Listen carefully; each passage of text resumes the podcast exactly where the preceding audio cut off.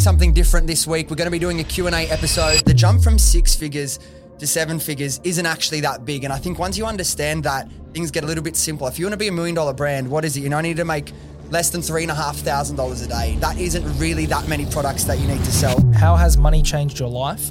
And do you think it makes you happy? My life is night and day different. Money equals freedom, freedom to choose. And, and for me, I'm someone, and I, th- I feel like a lot of people can relate. Everyone to a certain degree loves to have an element of control in their life, right? One of the most rewarding days in any journey for anyone that's in business, the day they get to quit their job and stop going to a job that they hate or working for a boss that underappreciates them. Mistakes you made and what you learned in your ecom journey. Something I regretted in the early days was taking advice from people that went against my gut feel. And if you're an entrepreneur, you've built a business, you're going to get advice from everyone, you know, your parents, your friends, other people in business. But if you've built your business to a certain stage, unless you're like paying for like a, a mentor that genuinely has experience, obviously take advice and guidance from them. But if something doesn't feel right and people are telling you to do it, don't do it. Trust your gut. What is your main focus for the next five years and what direction are you heading in? Just becoming the best person that I can. I want to build a life where it's not necessarily set up for me to make the most money. I want to build a life that I fucking have as much fun as I can. Like we get one chance as this person at this time to live. I want to have as many cool experiences as I can.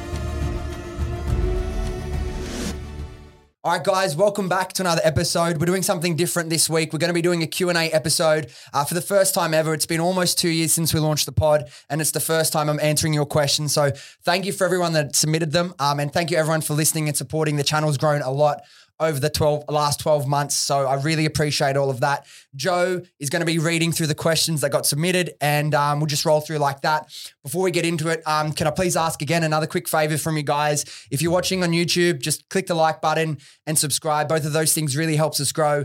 The more we grow, the more like bigger guests we get and, and the more we can spend on production and everything.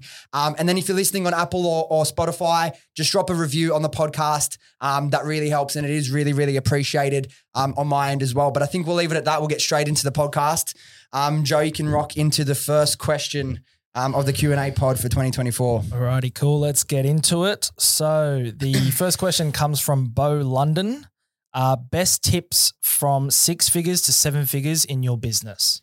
I think this is a really good place to start. And one of the things that I will say before I give kind of my thoughts on this is I think, and this is a bit of a mindset piece, and I know it's easy for me to say having done it and, and surpassing seven figures by a long way, but the jump from six figures to seven figures isn't actually that big. And I think once you understand that, things get a little bit simpler. If you want to be a million dollar brand, what is it? You know, I need to make less than three and a half thousand dollars a day. Now, that isn't really that many products that you need to sell. So in terms of going from six figures to seven figures, I don't even think we're talking about you need to add new products yet. You don't even need to expand internationally. I think that's from going from like a low seven figure to a high seven figure and into eight. Those things start to become uh, important. But to go from a six figure to seven figure, I think it really is like ecom is so, so much about testing and learning. So testing different different strategies, whether it be if we're talking about ads, if you just have to de- test different types of ads, um, different types of content ideas, different angles, different messaging, different offers, if you're consistently testing different things, you are going to find winners.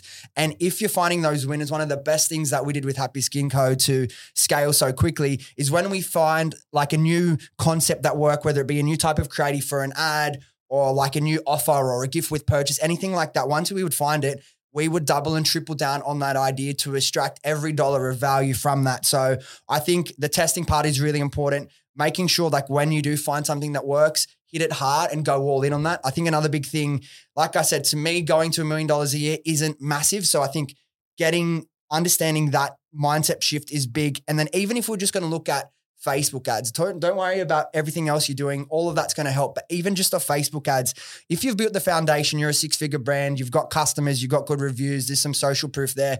Clearly, there's a there's a, a foundation uh, established. Then all you need to do is find that sweet spot uh, in terms of where your profitability is with your ads, and then that mindset of scaling is is something that um, you need to adopt. And like we've spoken about this loads of time in different pieces of content. Now, while it can sound really good to check your ads manager and you've got like a six ROAS, that's great. But if you've got a six ROAS and you're spending $300 a day, that isn't really going to move the needle too much. But if you can scale that from spending, say, two, three hundred dollars a day to spending two thousand dollars a day, or even thousand dollars a day, um, and now your ROAS is three instead of six, you're probably going to be making a lot more margin. You're, you're, you're bringing more customers into the brand. It's going to create a big snowball effect. And I uh, I think apart from like the ad piece as well, the testing and learning piece is going to come with you know organic content, organic content now. As you know, we've seen so many brands that we're mentoring um, blow up without even doing ads, just off the back of really increasing their organic content output. And then from six to seven figures, I think community building is going to be important, particularly if you're a, a um, brand that encourages repeat purchases or you're a consumable product. Really connecting and building community will, will really go a long way to that. But yeah, I really think getting into the mindset ship, just breaking down how many sales you need a day um, to hit, you know, a million dollars a year. It's not. It's really not that many for most brands. And then just working backwards from that mark, I think will will get you there. And yeah, that that's profitability piece when you're scaling. Don't worry about the ROAS number. Look at how far you can push your budget while making the maximum um, dollar figure of of gross margin. That's kind of the way we've always looked at scaling, and it helped us scale quite quickly. Mm, okay, very good. All right, next one. Um, Sammy has said, "How has money how has money changed your life and do you think it makes you happy?" Um, yeah, look, um, money has changed my life a lot. Like my life, if I look back before before Happy Skin Co, when was that? 2018. So like six years ago now. My life is night and day different. Now, money equals freedom, freedom to choose. And and for me, I'm someone, and I, th- I feel like a lot of people can relate. Everyone to a certain degree loves to have an element of control in their life, right? Now, money buys you the the the freedom to be able to choose, to be able to wake up every day and, and work on what you want to work on. If you want to take a day off and spend it with your partner, with your parents, with your with your siblings, money affords you the ability to do that. It also means you don't have to, which is one of the biggest things that people, you know, one of the most rewarding days in any journey for anyone that's in business, the day they get to quit their job and stop going to a job that they hate or working for a boss that underappreciates them. Um, money is gives you the, the the freedom to not to have to, you know, spend your time doing things you don't want to do. And everyone's going to have, you know, a different opinion on what their purpose is or what life's all about. But really, for me, obviously, like everyone wants to have a positive impact on the world. But really, I think one of the most fundamental elements of a happy life is if, like, you can just spend as much time doing things that you really enjoy and having fun, then you're going to be happy more often than not. And I think money buys you, um, buys you the, the ability to, to do that. And I think that's, probably the biggest way money's changed my life. I'm not a super flashy person. I don't need to have, you know, designer clothes all the time. Obviously, I do have some expensive things and a nice house, but I don't think it's it's not so much about, you know, the the physical things. It's about the freedom that that money gives you. And I think anyone who says anyone that's made money that that says money doesn't make you happy, I think I think it's definitely not a, a silver bullet. It's not the be all and end all. But if if you do have a lot of money, I think if well, if you ha- if for the people that have a lot of money, this is just my opinion. I'm no psychologist that say like they're still really unhappy. I think there's other issues there that they need to deal with. They need to do some self work, and if they do have enough money behind them, they have the ability to stop doing everything that stresses them out, work with a professional psychologist, do things, try things, and then I think do that inner work will be able to get them to a, a, a, place of inner peace where they can enjoy their life and and and like that freedom of expression, freedom of you know just having fun. I think yeah, I think that's what I'd say on that. All right. Uh, number three from Tony Width. Uh, how would you pick which product to launch when first starting out? And this is for, for e commerce. Yeah, so another ecom one. Um, yeah, so in terms of picking a, a, a, product first off, there's a few things that that you want to look at. Obviously, one of the first things is the product itself in, in terms of like one, either the, the most common thing is does it solve a problem? And, and it's not a problem that's made up or you think it's like genuinely, is there a problem? Is there is there a problem that people have and does your product provide a solution to that? Or is there a really interesting wow factor that you know, because people still buy things based off looks or charm or personality, whatever. Is there one of those things? Does it have a wow factor and is it unique? Um, and like an example of that is like a lamp, right? Everyone will probably have a lamp in their house, but if you can come out with like a really cool, unique design lamp, then maybe it's not providing a solution. Someone may already have a, a lamp, but it's, you know, it's it's got that wow factor. It's something different about it. Um, a lot of the time it's going to be solving a problem, right? And and to to to find a product that solves a problem, you don't need to reinvent the wheel. I think some of the things that you really want to look at and obviously this is what we spend a lot of time on with, with people in viral brand build of helping them find the, the best product with the highest possibility of, of being successful. Um, but the two things to, to keep it simple and not spend too much time on this question is number one, is there demand for it? So looking at things like are there similar businesses um, that are running profitably selling this product or something similar now while it can be great to be first to market, Happy Skin Co was, was, as far as I know, first to market in the at home IPL hair removal space. Now, obviously, I didn't have a, a similar product doing well But a lot of the time, if you can find a, a brand selling a similar product, and if you if you want to know if they're if they're running the business profitably,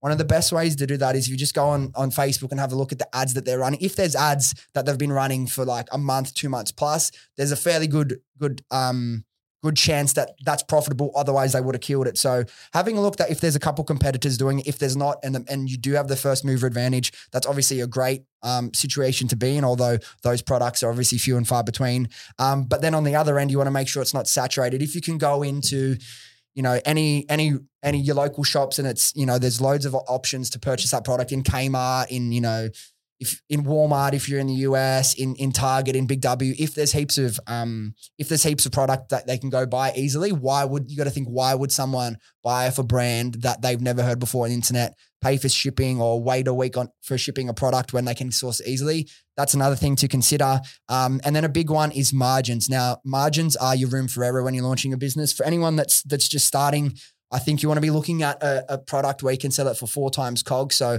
whatever you what that means is four times COG. If you're going to buy it from, if you're say you're on Alibaba or AliExpress and well you've spoken to them and got quotes on what it's going to cost you per unit, you need to be able to sell that for at least four times the amount. Or by the time you've shipped everything, you've you've ran your business, you've done your marketing, you're not going to have any budget left there. Um, so that's kind of, kind of some of the main things to look out for when purchasing, uh, when when selecting a product to to build your business around, particularly if you're just getting started in ecom. And another thing which is great to have but not essential if it's your first business is you don't always need to be in love with the industry or the product. Obviously, I, I, I didn't have a passion for for hair removal, believe it or not, when I started Happy Skin Co. But that biz, that product has completely changed my my life forever, and I'll be com- forever grateful to to finding that product. Cool, lots of insights there. Uh, now the next one. Now, apologies if I get your name wrong here. Uh, so Ashish Jularu said, "Is it still worth doing drop shipping in 2024?" Um, another really good question, really relevant question that I'm getting asked a lot, obviously with the with the ecom mentoring that that I'm doing, and I I I have in the past. I think some people think um, I'm completely against drop shipping. I'm not against drop shipping. Um, I think drop shipping six years ago was really easy, and a beginner could set up a store and, and find winning products quite easily. They could run ads from day one and be profitable.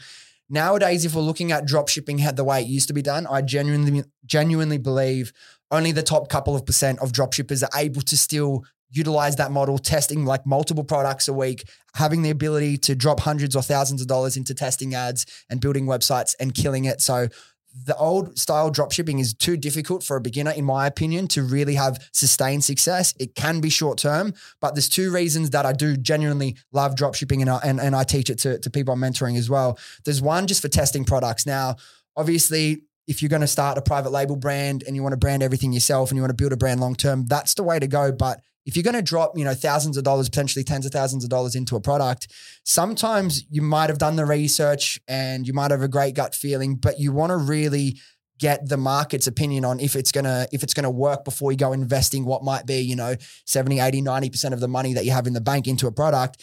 If you can find a product that's either uh, looks exactly the same or it's very similar to the, the ideal product that you'd build a business around drop shipping um, building your private label brand around, and you can do that drop shipping. Now, obviously, there's lots of drawbacks, longer shipping times, no customization. You're going to definitely have more uh, like issues come up with customers. But if you can do that in the short term, sell 20, 30, 40, 50, maybe 100 units that way, so you can prove the concept, you know that there's demand there, um, and you've actually got a little bit of money in the bank by doing drop shipping, that means you can move into the product with a lot more confidence, knowing that people want to actually buy it and it's not just your gut feel. Um, because when we're starting a business, you obviously want to be protecting against risk. Um, and then that way, if you've had a little bit of success drop shipping, that means you can put that money towards that, you know, bulk purchase that you're going to make. Um, so you're uh, reducing even more risk. And then as well, a lot of people that that come to me for advice or mentorship don't have a lot of money. They might be 18, might be 21, fresh out of school or uni or whatever different, you know, stage of life. Not everyone necessarily has thousands of dollars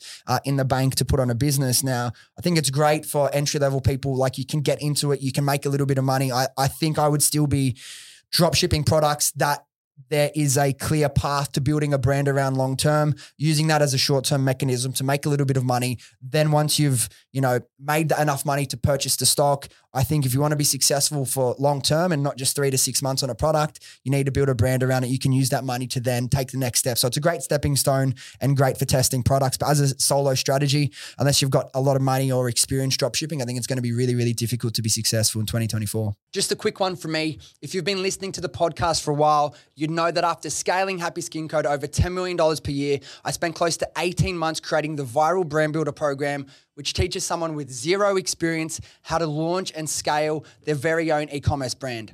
With over 100 training videos and direct access to me, including one on one calls, you'll be guided throughout the entire process. Now, the framework we have developed is unlike anything else, and we already have a bunch of incredible results from students that are making multiple five and six figures per month. So, if you're ready to make 2024 your year and build a business that can completely change your life, then click the link in the description and book in an application call. Spots are limited as you'll be speaking directly to me, so make sure you book in before applications close for the month. Now, let's get back to the podcast. Agreed. All right. Uh, next one comes from Ashley Richards Collins. So, best advice you would give to someone who's starting a business? P.S. Love the pod. Thank you, well, Ashley. Yeah, thank you, Ashley. Um, I think one of the biggest things that I'm seeing now, there's so many different pieces of advice. I think if you listen to all of this podcast, you'll get lots of different pieces of advice. One great one, just be listen to a couple questions back about the what product to start with. That's a really important one.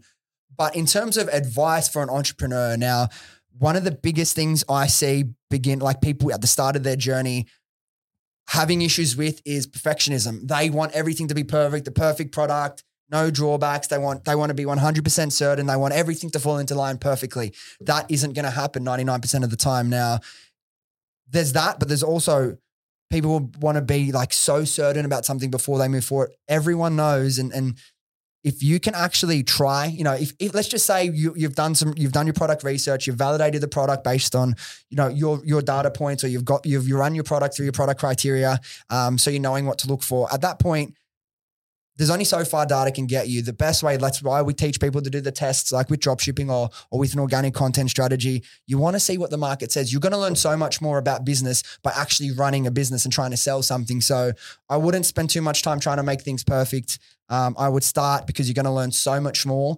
Um, by actually trying to run a business, trying to sell products, or if you're selling a service, whatever it may be, actually try and sell the thing. You're going to get a lot more um, you're going to grow a lot more doing that and you're going to probably fail. You're going to scrape your knees. You're going to fuck things up.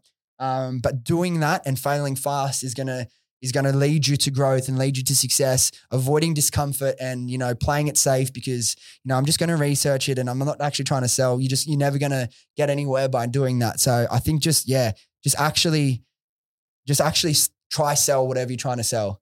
That's probably the best advice. And don't get stuck on perfectionism. All right. Next one is another one from Ashley. So she said, following on from that, mistakes you made and what you learned in your ecom journey. Mistakes I made. Uh, um, there'd be a lot, obviously, a lot, a lot of mistakes. I think looking back, there's a couple mistakes that that really stood out. I think um, there's there's a lot of lessons. I won't go into too much detail, um, but there's a lot of lessons around like trademarking and, and getting into, you know, a lot of times people might have the perfect name idea and, and they want to pick it, even though it's a super common, you know, word or combination of words. And while that might be fine in, in a certain class, as you want to start expanding your business into different product lines or different subcategories, if you're restricted with trademarking and you've built a successful brand, you're very limited in the ways you can pivot. So picking a unique name and doing research on trademark logs in different markets as well, not just in your main class, um, but in classes that you may want to expand to into the future. That's really important. Lawyers are really expensive, and going through that process um, is a time drain, a motivation drain, um, and it takes you away from doing the things that actually are going to grow the business. So that's one. Um, I think what's what's another one? Oh, there's so many. There's so many. Um, I think as well, one of the biggest things as well that that was uh, something I regretted in the early days was taking advice from people that went against my gut feel and, and what what what I thought was the right thing. If you're an entrepreneur, you've built a business, you're going to get advice from everyone, you know, your parents, your friends, other people in business who are gonna everyone's gonna have a different opinion on what you should do next, what you should sell, and how you should sell it. Um, but if you've built your business to a certain um, stage, unless you're like paying for like a, a mentor that genuinely has experience, obviously take advice and guidance from them. But if something doesn't feel right and people are telling you to do it, don't do it. Trust your gut. Um, you're gonna if you follow their advice and it goes against your gut and it goes wrong, you're gonna have a lot more regret than if you start stuck with what you really thought and it didn't work. So I would say those two. But yeah, we could be here all day if we talked about lessons and Mm. mistakes. All right. Um, so next one is from Jamie Kins. Uh, if you could host a dinner party for any three people, living or dead, who would you choose? I've been asked a similar question before. Um, I think, but it was one person. This is actually really easy for me. This question. Um, if I could choose anyone, alive or dead, three people to have a dinner with, would be um, my mum, my granddad, and my nan. Okay. Easy, yeah. So my granda's passed. Um, my nan's got like dementia, so she's not been the same for for many many years. Um, and obviously my mum, my mum loves both of them as much as I do. So to be able to have a dinner with them three, um, as they were when you know they had their mind. So my granddad before he passed had Alzheimer's for five or six years as well. So didn't get to.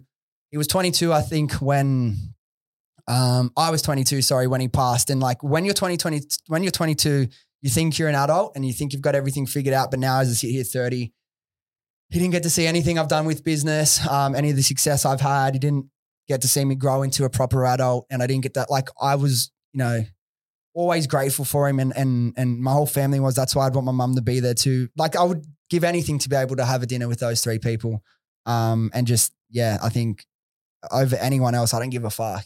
Who cares about you know whatever historical person in the past? That's not going to change my life. Whatever you know, famous successful person in the future. Well, that that lives now. I don't. I couldn't really care less. If there's someone I really want to meet, I think I can get myself in a position to meet him. But yeah, any any three people: my mum, my granddad and my nan. Like it. Uh, next one, Rio Begs. Uh, what is your main focus for the next five years, and what direction are you heading in?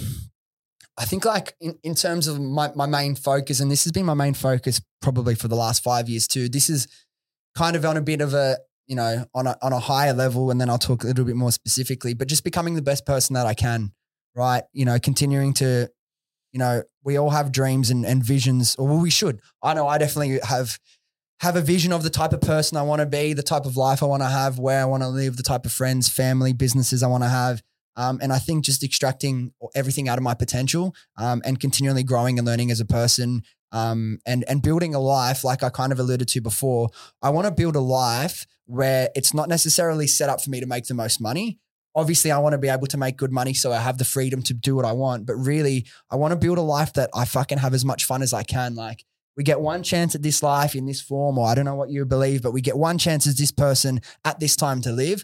I want to have as many cool experiences as I can. So becoming the best person in terms of growing and evolving and becoming better is part of that. And then building a lifestyle and businesses that facilitate that. Um, in terms of in terms of probably three focuses, obviously the podcast. Um, we're almost two years in. We've kind of honestly just been doing it for fun. Like we've been doing it and, and taking it seriously, but we haven't really thought about growing it or treating it as a business. Which I think this year we're going to obviously really push the podcast to you know, we've done the reps almost, I think we're probably close to 90 episodes that we've done now um, to really grow that.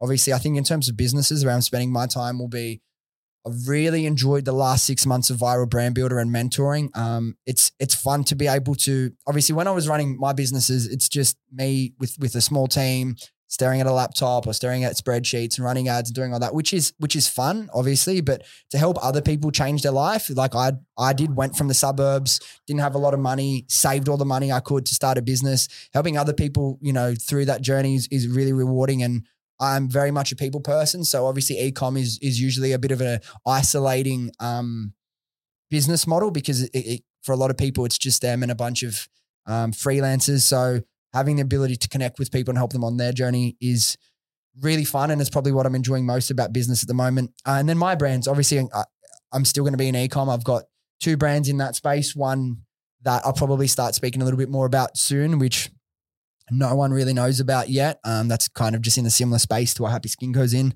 but something I'm really excited about and I think has a lot of potential.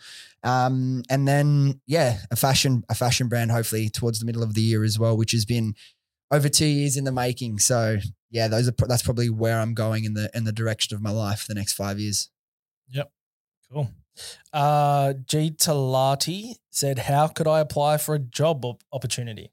Um, yeah, another another good question. So most of the time, I hire a hire through my network, um, or I'm going to post it on my like stories. Obviously, I've hired loads of people for Happy Skin Co over the years, and and use like LinkedIn and Seek and that sort of stuff. And I guess if I'm hiring for a specific role, I may use them in the future, but mainly I'm going to hire through my network. So I'll post any job opportunities that I, I need someone that I don't already have a person in, in mind for on my story. So yeah, if you if you're looking for a job either in e-com or content production, media, that sort of stuff. Those are the sorts of things I'm building towards. So yeah, I'll always put on my story site, Dylan Mullan on Instagram. Um, is probably going to be the best place that that you'll you'll see me post job opportunities.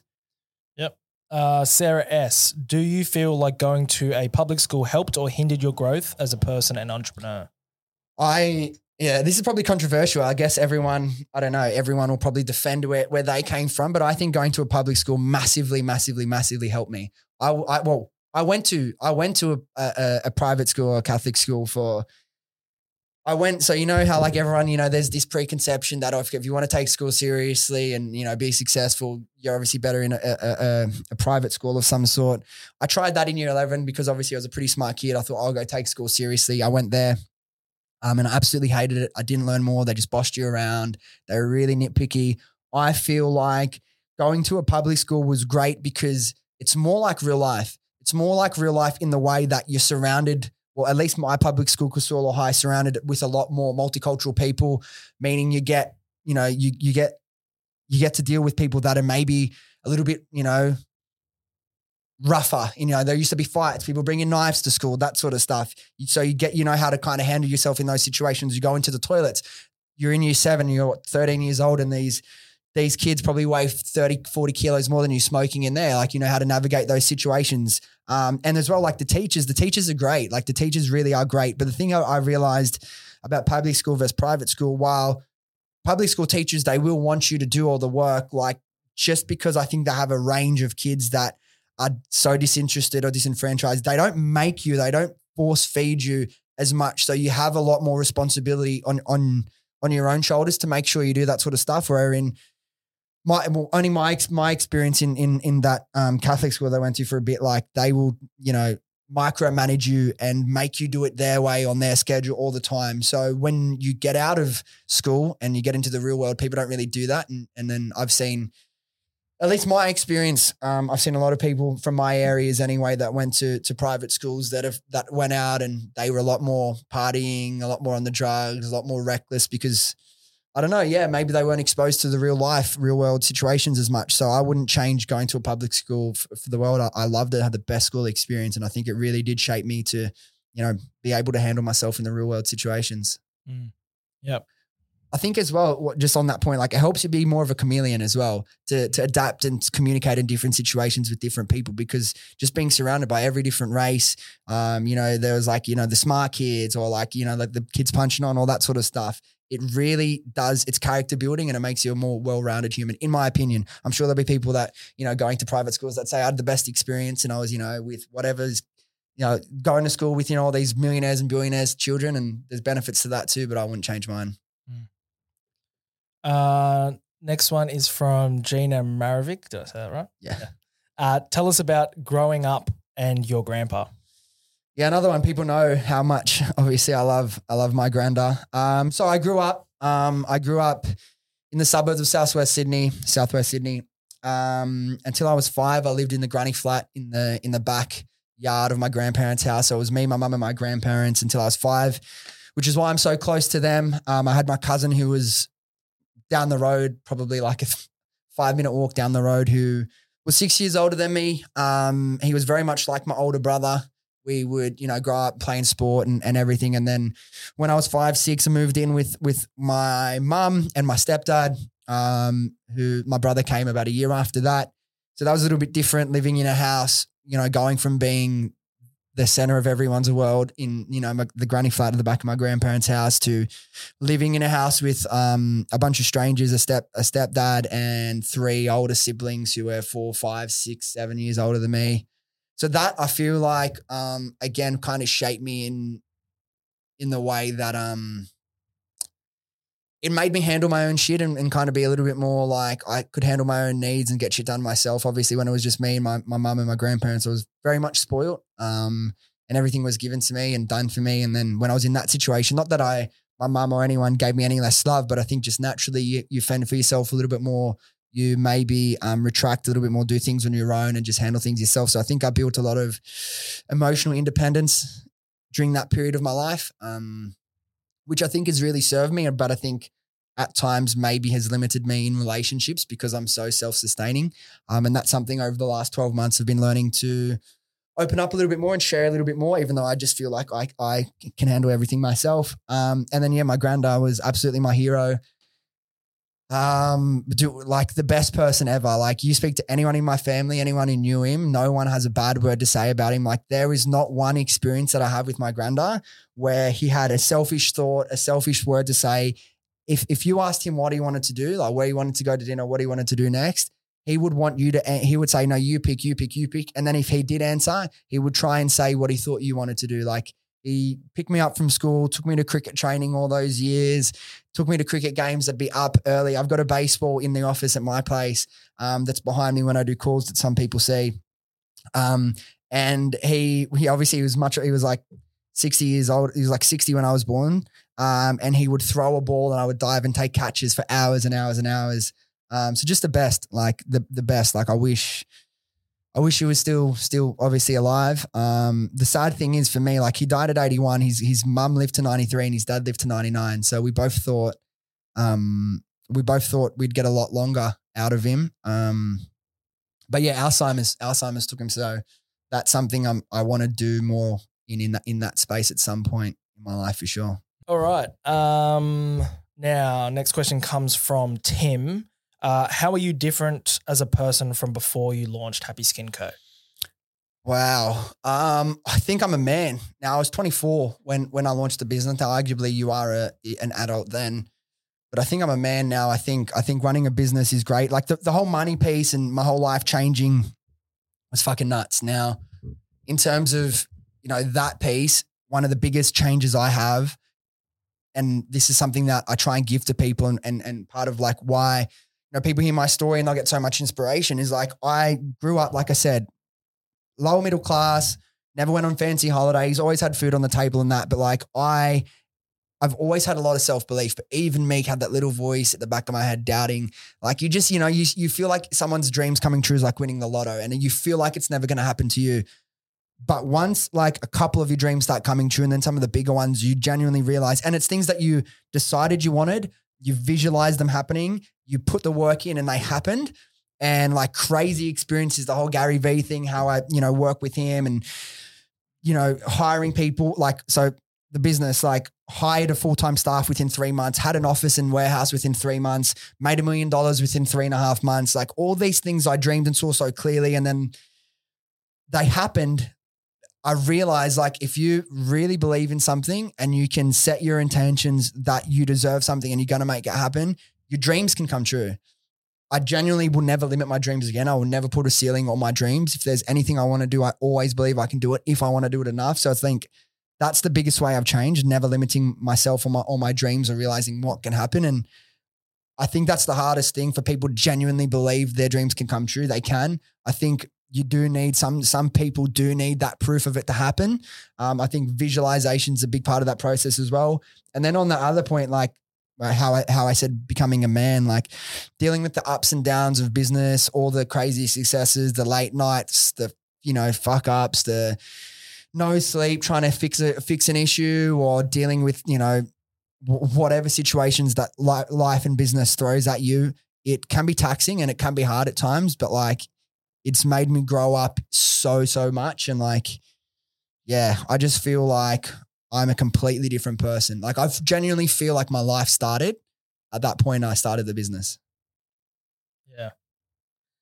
Um, All right. Oscar underscore 99. Uh, what businesses and or projects are you currently working on? Um, I kind of alluded to some of these just before. So obviously, um, the podcast is a big focus. Viral brand builder um, is is kind of a space I want to be in. I think this is like a building an education company. Obviously, right now it's an ecom mentoring program, and that is very much the focus and the nucleus of what I want to do. But I've had a lot to say about education and and how you know pointless university degrees can be for for, for most people. I think real life education about actionable results and changes in people's life is the future. I think education is fractionalizing like media has done over the last 10 years. So building an education company with real life impactful knowledge that people can use to, to change their lives and better them, better themselves. Um, so this is like a viral brand builder, just the start of a, you know, a, a 10 year journey at least in, in, education and mentoring and growth. It's something I'm super passionate about.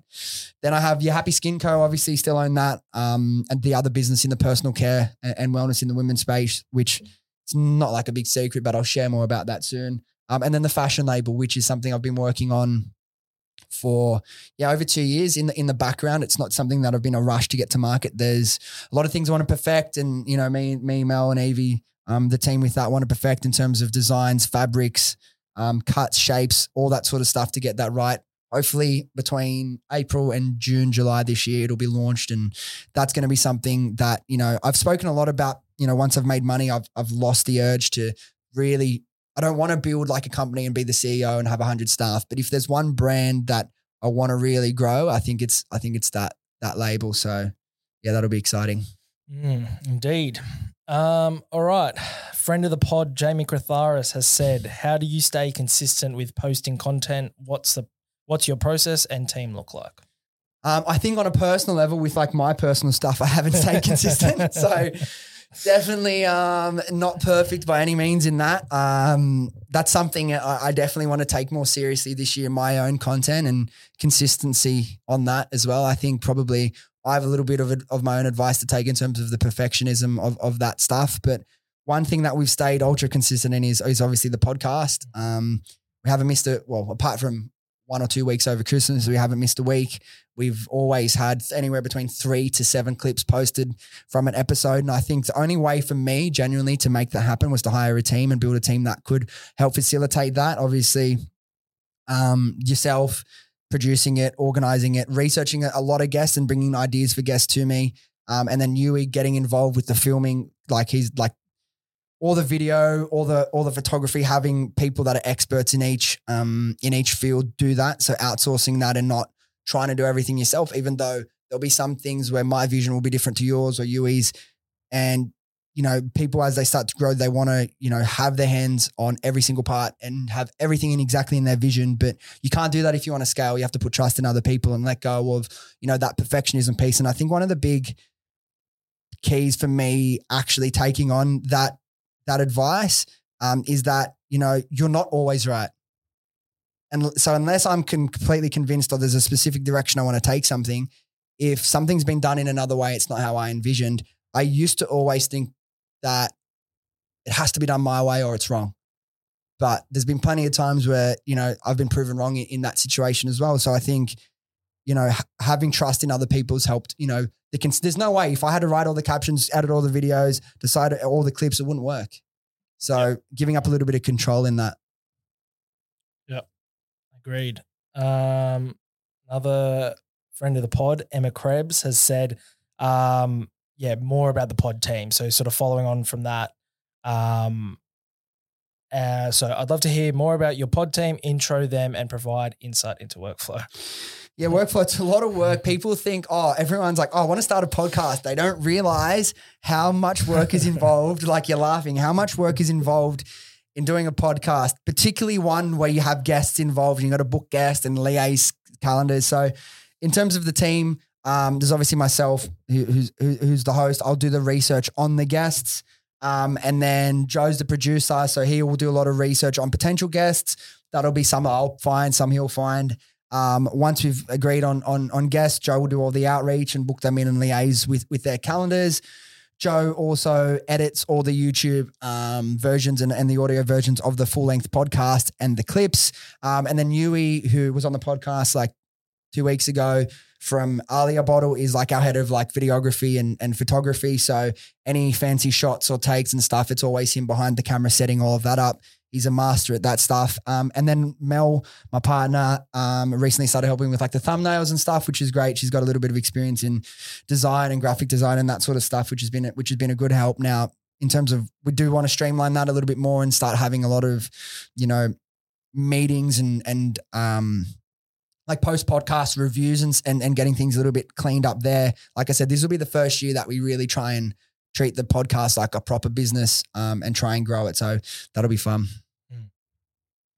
Yes. But yeah, how much per episode? How many hours a week do you think you would spend on an episode? Oh, for me, well, just editing one episode is like eight, uh, eight to ten hours. Eight to ten hours editing. You got to find the guest. So say another hour. yeah. And uh, to find the guest and book in all the calendars and the A's, you got to do the setup and everything as well. Like we have a plug and play studio. Most people don't. For me, finding the guest um, and then reviewing all like the description, the title, researching them. If you're spending say eight to 10 hours, I'm spending four to five hours, six hours. So that's at least like 15, 16 hours an episode for one podcast a week. yeah, It's a lot of work. Yeah. That's right. Um. Okay. This one, next question. So Sydney Body Envy Massage uh, has asked, "How often do you train?" This changes a lot with for for me depending on, you know, what I'm doing. Um, but training's always been a big part of my life. I'd say at the moment started I went back to martial arts yesterday, just not not properly, but um with with with my mate from there. So I try and do my martial arts once or twice a week. Um, at the moment, I've been I got back into the gym. I'm probably going anywhere between four to six times a week. Um, and then I have periods throughout the year where I'll get into running. I'll generally want to do one one or two big races a year, say a half marathon, and then eventually I'll do a, a full marathon after I hit the, the the paces I want for a half. And then when I'm doing that, probably three to four months before a race, I'll be running three to four times a week to prepare. So training is a big part of my life. Um, my where I've been doing martial arts shut down for a few months at the end of the year. Hopefully to open back up um, soon. And one thing I realized was was when I got back from Europe, kung fu uh, martial arts was off, and I in in a weird way it was kind of good timing for me because I had so much work to catch up on, a lot of projects in the building building phase. So I was grateful for the opportunity to to have the extra hours to work on them. But after a few months of doing that, it starts to have its effects and like the balance that you feel when you are training, you have somewhere to be and a schedule to stick to really helps. And I think it helps you be better at work when you are working. So yeah, I'd say I'm pretty active, probably five times a week on average. I would mm-hmm. do some form of training, sometimes more. Yeah, yeah. Another one from Sydney Body Envy Massage. Uh, how and where did you start? Um, so I started in 2018, obviously with Happy Skin Co. and Ecom business um, at home. Obviously, probably most people listening already know that and at home hair removal handset. Um, so yeah, 2018 in Ecom, um, I met someone at a, at a previous job that was the first person ever that started an Ecom business. And that was the first time I ever heard of just any random person. You could start a business, find a product, put your logo onto it and start selling it online. And that changed my life. And obviously things happen really quickly. There was about nine to nine to 10 months working on it behind the scenes before launch. And then by the time we launched, you know, the rest is history. Over like 10, over $10 million in the first full year of business. Things happen really quickly. So that's when and how I started. I, I still think ecom's probably the best. Mhm. In my, in my opinion, a lot of people will say, you know, start a SSMA, like an SMMA, you know, agency. There's an argument for that for me. Is building a, a business, um, uh, building a brand in ecom is is my preferred method, and I still think is it's only just getting started. E-commerce is not going anywhere. That's for sure. As someone that has dabbled in You've done both, all, right? All, all- yeah, all different things. Definitely ecom. well, what did you make more money from? Ecom, right? By far, yeah. by And- far. Yeah. And like, yeah, I guess personalities will be different, and like starting some form of agency or service can be great, but like, dude, it's like people. A lot of people want to start a business so they're their own boss. A lot of people think if you have an agency, you're a boss. No, you. How many how many clients do you have? They're all your boss. You need to work for them, otherwise you're going to go out of business. So, different types of Yeah. um, you know models can work for different people. But yeah, I think for a lot of people, obviously listening to this, a lot of the questions kind of have been based around yeah. ecom. So I think ecom, yeah, is, is a great place to start. on on that as well. Yui, who's had a videography Oh, agency, yeah, I know. like, and he he will never. He said he will never ever go back to doing an agency after doing ecom. Yeah. See, So- exactly. Like we're lucky that he'll still help us with stuff Yeah. because he's our mate. But yeah, he's been in agency land or like as a freelancer and, and, and doing shoots and stuff for, for years. And then one taste of ecom and he's like, this is it, baby. Yeah. Yep. Uh, okay, so James.al said how to build uh, how to build a brand with organic strategies. Um, yeah, I think 2024 is and 2023, like that has been the time that's been probably the best and most effective time to build brands just off organic. You look at two people we've had on the podcast recently, two people from the viral brand builder community, um, Ewing and Danielle with Alia Bottle. They've done, you know, I'd say far, far majority of their sales just based off organic. So there's two main ways you can do it based off organic. There's in terms of the types of content that you're going to make, it's either going to be a product focused stuff, and that's, you know, all the cool videos. Oh my God, like, you know, TikTok made me buy it around the actual product itself. Loads and loads of different ways you can do this. Um, Balkis is a really good example of that, who we had on the podcast a couple months back with her mental health prompt journal. There's so many different ways to create content in, in an interesting, engaging way based around your product or around the founder story and, and the documenting the journey and taking people on that ride with you, like predominantly Yui and, and Danielle have done. So I think with the rise of TikTok and, and, and Instagram Reels, it no longer matters if you have a big following. You produce good content and, and you learn and you always make incremental changes to make it better, looking at what worked, what other people are doing, jumping on trends or or or, or new styles of content early. The sky's the limit with that. And you don't have to spend a lot of money running ads. So I think researching brands in a similar space that are doing well on TikTok, um, that are doing well on Instagram Reels, seeing what they're doing and replicating it in your own way. You don't even have to think of all the ideas yourself. Look what other people that are being success, successful in the market are doing um, and replicate that, model what works. Yep. Uh, next one from James again. So advice on scaling a brand slash business. Um, yeah, so kind of touched on this a little bit earlier. So again, if if you are in e-com or, or any form of like online business, testing and learning is going to be really, really, really, really important. Once you do find what works for you, double down on it and spend say 75% of your time and energy on that and the other 20, 25% on testing and learning new strategies so you can find more winners um, to kind of get to that point. Community building obviously is really, really important, especially like I said before, if you have a, a, a product and a brand that encourages repeat purchase, if you're a consumable or say a fashion brand, you want people to come back, make sure you're treating um, your customers right and building community. And then in terms of when you're building up from there, looking for opportunities to scale either into retail, um, on, on- online marketplaces, internationally into new markets, finding other like-minded markets. Say if you're in Australia, you're just advertising here. Really easy place to expand to is obviously the US is to New Zealand. These are some of the first places that you expand. It can be really easy, almost a copy and paste strategy into each market. If you're in Europe, there's a lot of really hot spots that are popping off in Europe for ecom, Denmark, Germany, the Netherlands, a lot of cool places to expand. Looking for, you know, if you start a business, one of the best ways to start a business that's going to be easy and it's going to be profitable for you is find a hero product for your business that has a decent AOV, say $70 to $150 kind of the ideal range, or it's a if it's a good product, valuable product like Skin Co, our AOV is 250. If you can find a product like that, it's going to mean every sale you make is going to have a, de- a decent, like healthy amount of margin on that. Um, you're going to acquire customers and then expanding into supplementary products, additional products, complementary products, V2s that are newer, improved. I think that's some of the, the really great ways to, to scale a business. Yeah. Yep. All right. Um, David Tomlinson said, "What have you changed your mind about most over the past couple of years?" What have I changed my mind about? I try not to read these too much because I didn't really want to think about them too much before. Let me think. Um, what have I changed my mind?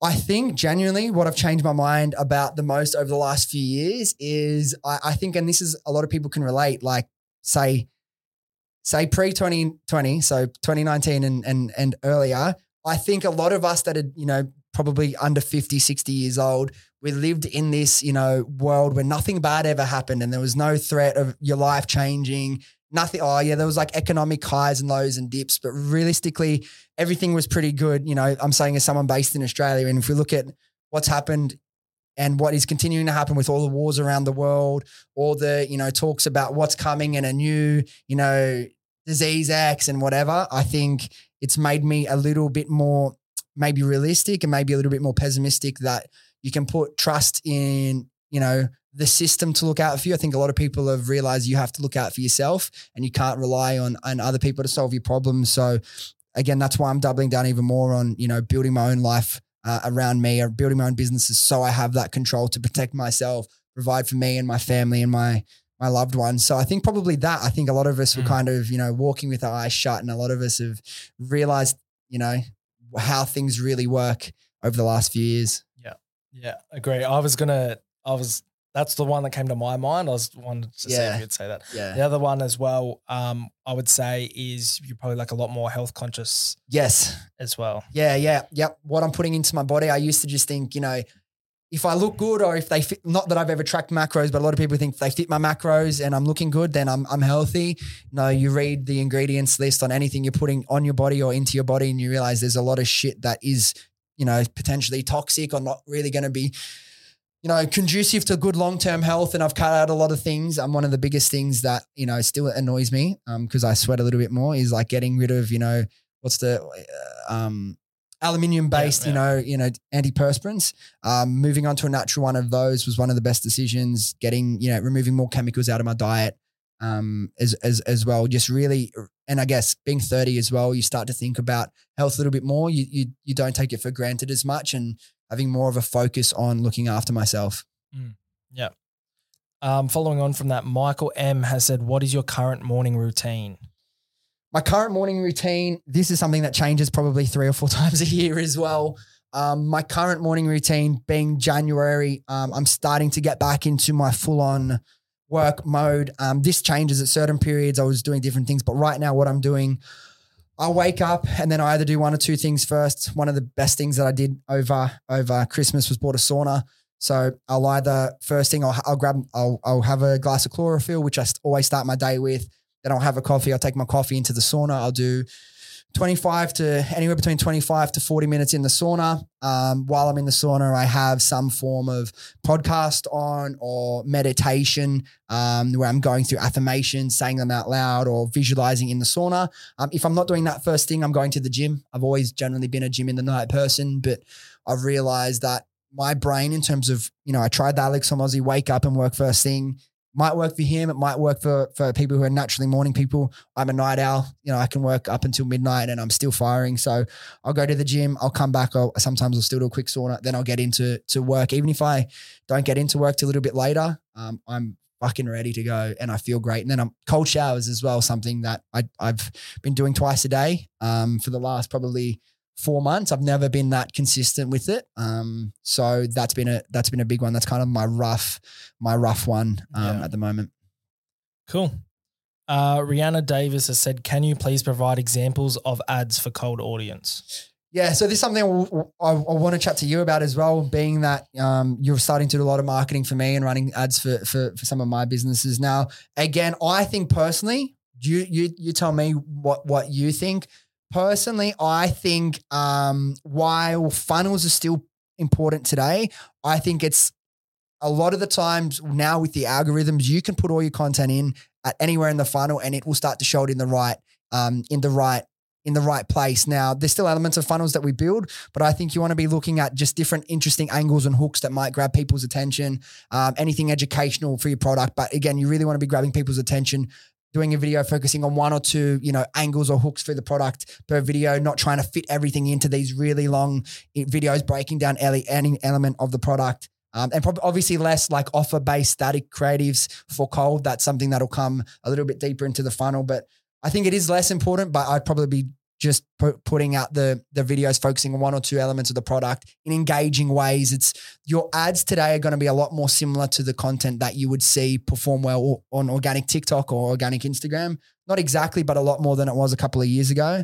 Um, but yeah, what are your thoughts on that as someone like that's in the ad accounts more? Yeah, so I would I would say yeah, all of that. Um, like you said, the funnel matters less. It's now you're not really doing top of funnel, middle of funnel, bottom of funnel. You're doing all of funnel, um, and then the creatives that you. It's a lot more of testing creative. So creative matters a lot more than it used to. With like old school ads, you know, it was a lot of. There was more media buying and Duplicating of- accounts, setting it up, pushing budgets, yeah, horizontal, yeah. horizontal scaling, vertical scaling, cost cap, day trading accounts, yeah, yeah, all of that stuff. It's now kind of you're just testing ads and you're testing them like weekly, new new creatives and and new um yeah new creatives pumping, new copy pumping, Um, And I think with copy as well, most of the time, um, I see now there are certain circumstances that this isn't the case, but most of the time, like you have to be direct result style copy. Like it needs Yeah. to be, you know, grabbing people's attention, a couple dot points about the product. You don't, you can't write essays, you can't write in normal language. A lot of either if it's a, a big exciting offer, all caps for that, and then you want to be capitalizing the first letter of every word. You can't just write how you would send a write an email. People's attention spans are getting lower. There's more and more brands writing it. You need to stand out and grab people's attention. Just stopping them for two seconds can be the difference, right? So Yeah. I think yeah, a lot more direct result um, from the copy from even from from even um, when you're running ads to a cold audience. Yeah. um, following on from that, there's two questions from Talia Vanchich. Um, so the first one, how to start running Facebook ads. Yeah. So again, kind of similar to what you were just saying, but how would you set up an account now? Like I know the type of Yeah. setups, but what? How would you recommend someone set up accounts? What are you? What are you? What are you seeing work at the So- moment? So I'm across at the moment. I'm across a handful of like different brands from fashion to Mm. Like not with you, but like fashion to, To you know Beauty to beauty different tools. to- yeah, yeah, yeah. to- and like I've been a lot in the ad account for Alia as well. Mhm. So, um, the things that are sort of been working and how I set it up is I will test so Advantage Plus, like the new campaigns, like Facebook's Facebook is pushing a lot less manual setup and it's all really auto. Like it's just there's there's basically no targeting. So we'll do an Advantage Plus campaign, which is no targeting. There's no you will be retargeting your audience in this in this campaign. So it'll be cold and warm and hot in the one campaign. So I'll set that up and we'll have like a testing campaign, which is for the creatives. And then for each um, ad account, it's separate. Like we will also test an old school. So I'll still do a top of funnel Mm. And a bottom of That's usually going to get less budget nowadays, right? less Anyway. budget, yeah. And it's just testing to see to see how they how they do. Yeah. Um, Because like- some some people, sorry to cut you off, swear by owning Advantage Plus. Some people Yeah. still want to make it a little bit old school. I think, like you said at the start, you want to be testing both options and seeing Yeah. what works for your brand. Because even I've got friends with big agencies, like you know, many, many, many clients, and it can be night or something can absolutely one hundred percent work the best for this brand. Um, or even talking to talking to um, Raquel and Adam from who is Elijah, everyone says, "Oh, you got to be running video ads. Got to be video ads." Got for them, it's like Mm. static is like ninety percent of what they do and what works the best yeah. every brand is going to be something different. So I think if you set it up like you were saying, it gives you the opportunity to find out what works best for your brand Yeah. and your product. Yeah, exactly right.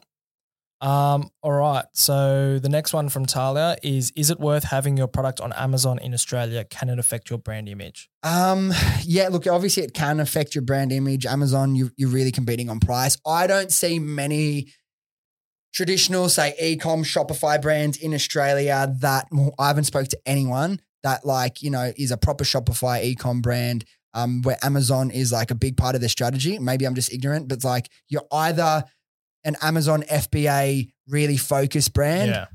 or in Australia, you don't like. It's not like you need to be on Amazon in Australia. We've we've dabbled it, we've tested it. We never really, we never really got much out of it because again, we play the brand play in terms of Happy Skin Co. We're so much more expensive than the competitors. So it's like Amazon. If you see a sim, same category of product for sixty nine dollars versus ours is like you know two hundred ninety nine. If they're shopping on Amazon, they're going to go the cheaper option. So unless you want to compete on price.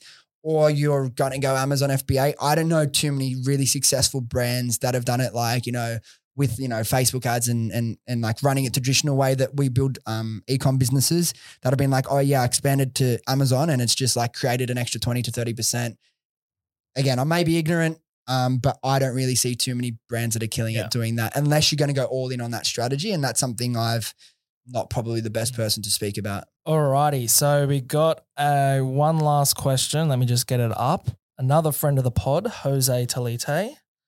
Um, so he has asked.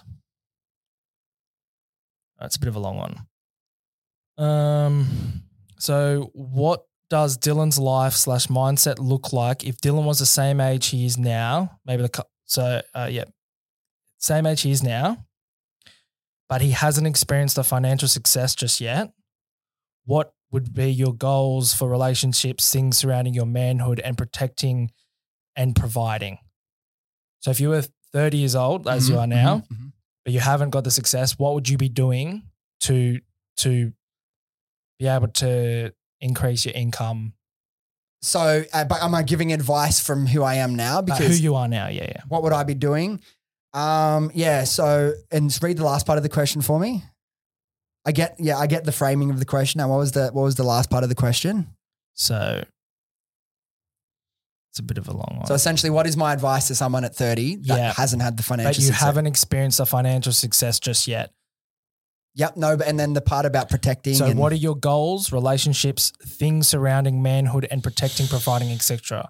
Yeah, I think one of the big things in like on that relationship piece that I've really understood over the last couple of years, obviously being in a, in a serious relationship, I didn't I didn't realize what relate being in a relationship meant, and I, I I really think a lot of guys don't really know what it means to be in a proper, serious, healthy adult relationship. Um, I really like you know working together as a team. I didn't realize how important or how much of it that was, and like you help them, they help you, supporting each other. Like I said, I was I was a very self-sustaining person, but realizing if you want to be in a happy, healthy relationship, you're a team, and you have to think about it like that. 100%. It's not you versus them. It's you and them always. If they're winning, you're winning. If you're winning, they're winning. I think that's been one of the biggest changes there. I think in terms of finances, like I said, a lot of uncertainty in the world. I would I would be doing um I would be doing one of two things. I'd be looking for opportunity. I'd be having a, obviously a, you need a job to pay the bills. Um, but then on the outside of that, I'll be doing one or two things depending on how ambitious you are. Now, both of these are going to give you a better life. Um, now, a lot of people want to make money. I think if you want to make money and that's your focus, I think you got to look for opportunities around um, certain products that you know, up like we spoke about how to identify a good product. And if you want, if you're someone thinking about getting into business, send me a message. I'll send you our product criteria template for what we look for in a new product. So that would be number one. I either you you've got to change the way you see relationships based on what I said. I think that's a big one. And a lot of guys, ambitious guys, will just think it's all about going out, picking up girls, you know, all that stuff that you think makes you a man. That's not what makes you a man at all. And then in terms of the money, the, the money piece, so you've got a job, you maybe not going to have the massive financial success. I think you you have to start some form of side hustle now.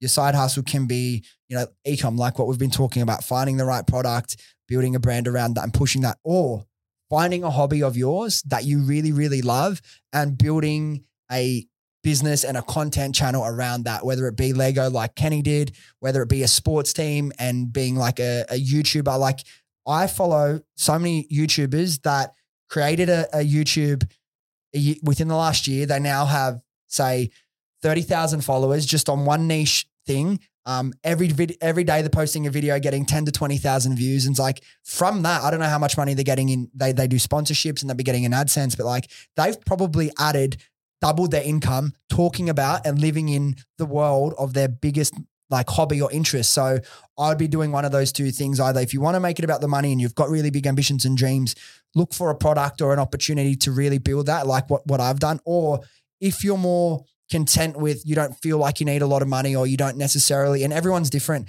have amazing, like not amazing, everyone's goals are fucking amazing if it's going to make you happy. But if you just want a comfortable life, you want to earn more money so you have more control, I would genuinely find like a hobby that you want to really invest into and create content around that on Instagram, on YouTube. On, like on YouTube has now become like what Twitch used to as well. There's subscriptions. People can subscribe to you. They can super chat you and donate money to you. I'd be going, they were doing lives every day, talking about whatever that passion is, whether it's a sports team, whether it's makeup, whether it's whatever it is for you. That's one of the two ways I'd be looking to increase my income. Yep. Cool. Cool. That's it. Well, there we go. First Q and A pod. We'll probably do another one maybe once a year or whenever there's um yeah, we'll see. We'll see. But that was good. Um thanks to everybody for listening. Thank you again for submitting your questions. We'll do another one at one point, but I want to be I'm going to be connecting with you guys a lot more this year. I've got a lot of questions and things I want to ask you guys to help us with the direction of the pod, the types of guests we get on, the industries you want to hear from, whether it be health, business, e-com, whatever. Um, I'll be speaking to you a lot soon. Thank you again for listening. Do me a favor, drop a like on the video and subscribe if you haven't, if you're watching on YouTube. And um, yeah, on audio, drop a review. It really, really helps. You don't have to, but it's free. It doesn't cost you anything and it really helps me. So that's it. Much love. Thank you very much. Joe, thank you for hosting and leading this, asking me all those awesome questions. Thank you. All right, guys, thank you so much for listening. If you enjoyed this episode or you got something out of it, do yourself a favor, do me a favor, do your friends a favor, and share this with them, and they can come along on this journey with us. Thanks again, and I'll see you next time.